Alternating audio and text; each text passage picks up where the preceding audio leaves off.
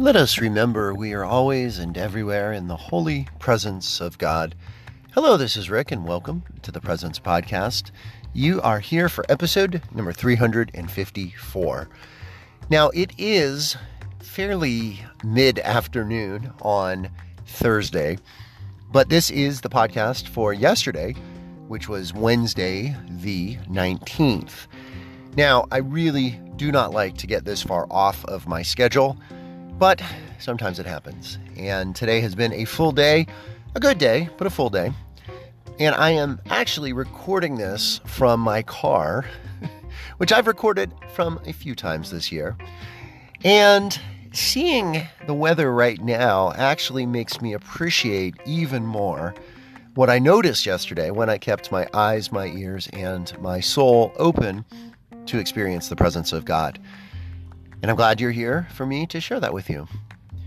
So, yesterday, which again was Wednesday, was unique for Central Ohio, which is where I live, for two reasons, weather wise, anyway. The first reason is that it has been relatively mild lately.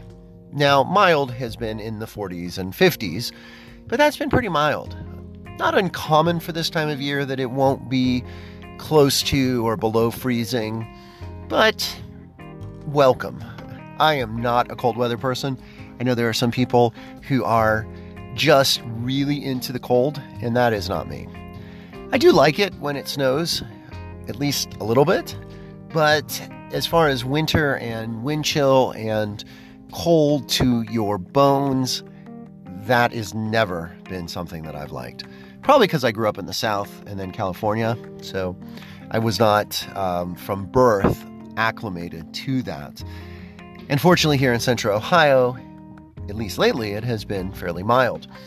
The other thing it was yesterday, and this is really, for me, my God presence moment, is that it was brilliantly, blindingly even, sunny. And that is pretty rare for us this time of year.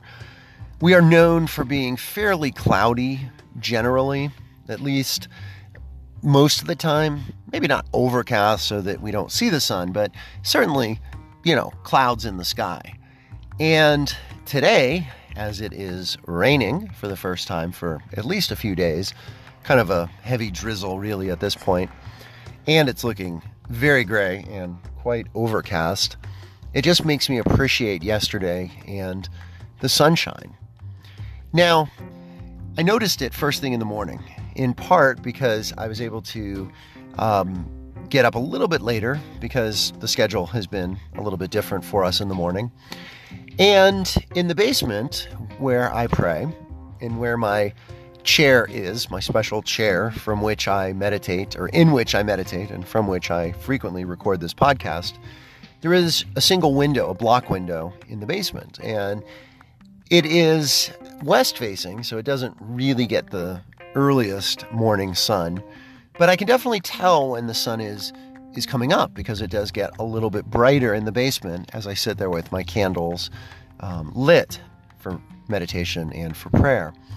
And um, yesterday, again, it, I noticed early on that there was a bit of light coming in.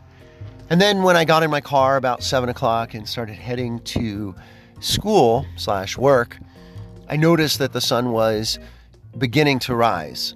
Now, it wasn't actually rising yet because we are approaching tomorrow, actually, the 21st, the solstice, and sun rises late and obviously sets early on that day. So we're getting closer to that. But yesterday, I did see the beginnings of the sunrise you know, where the eastern horizon is lighting up and the clouds that are there, the little bit of clouds are glowing. And I, my commute is such that I have this place where I kind of come off the highway and um, it's right next to our airport. So um, for at least a moment, I get this eastern view of the runways and the airport, and it's pretty wide open. And uh, it just is neat to see the sky changing and to see the first glimpses of sunlight. In fact, depending on what time the sun rises, when it starts rising around seven o'clock, um, I can actually see the sun rising over the airport, and, and that's pretty cool because I do like airports and it's a wide open space, so a good view at that point. So I then most significantly experienced the sun and God's presence in the sun a little bit later in the day. And after the break, I will tell you about that and also will tell you the O antiphon for yesterday, which was the second day of the seven day cycle of O antiphons. So bear with me through the break and we'll pick it up on the other side.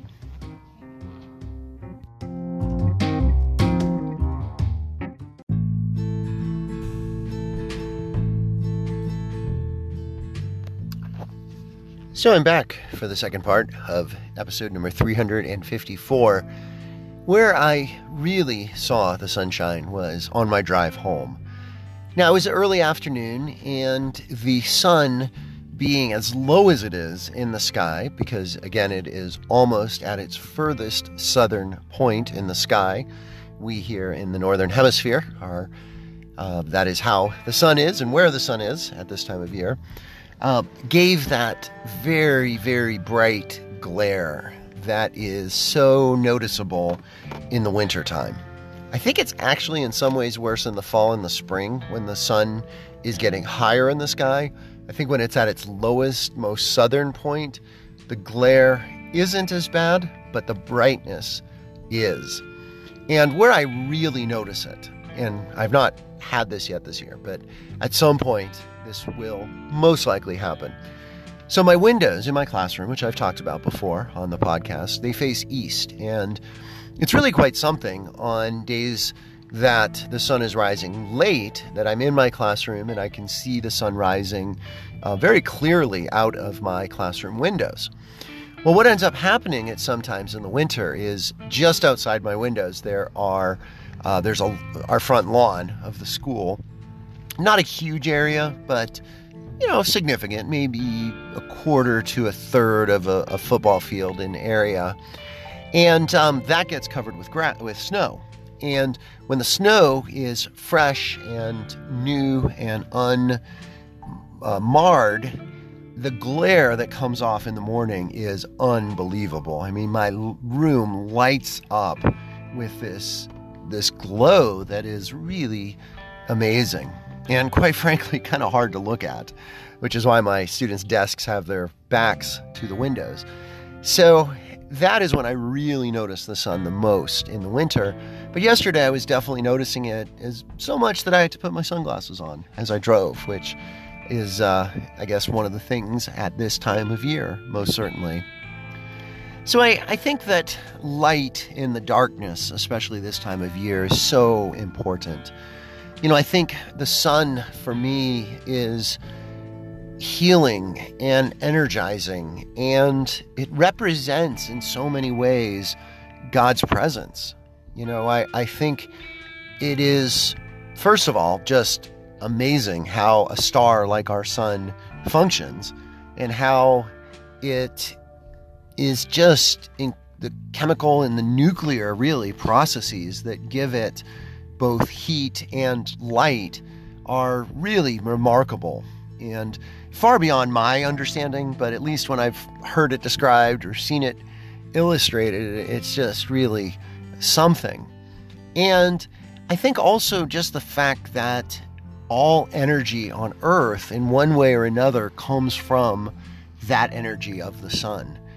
And that all of the light on Earth, even artificial light, which is fueled by energy that ultimately goes back to the sun through fossil fuels or through nuclear energy or hydro, whatever powers our electricity, that ultimately goes back to the sun. And, and it is so representative to me of God's presence. You know, as I said very early on in this podcast, way back last January when I began, I am very much into experiencing God, especially more recently in my life, as panentheistic. Now, listen carefully. It is not pantheistic that I'm talking about.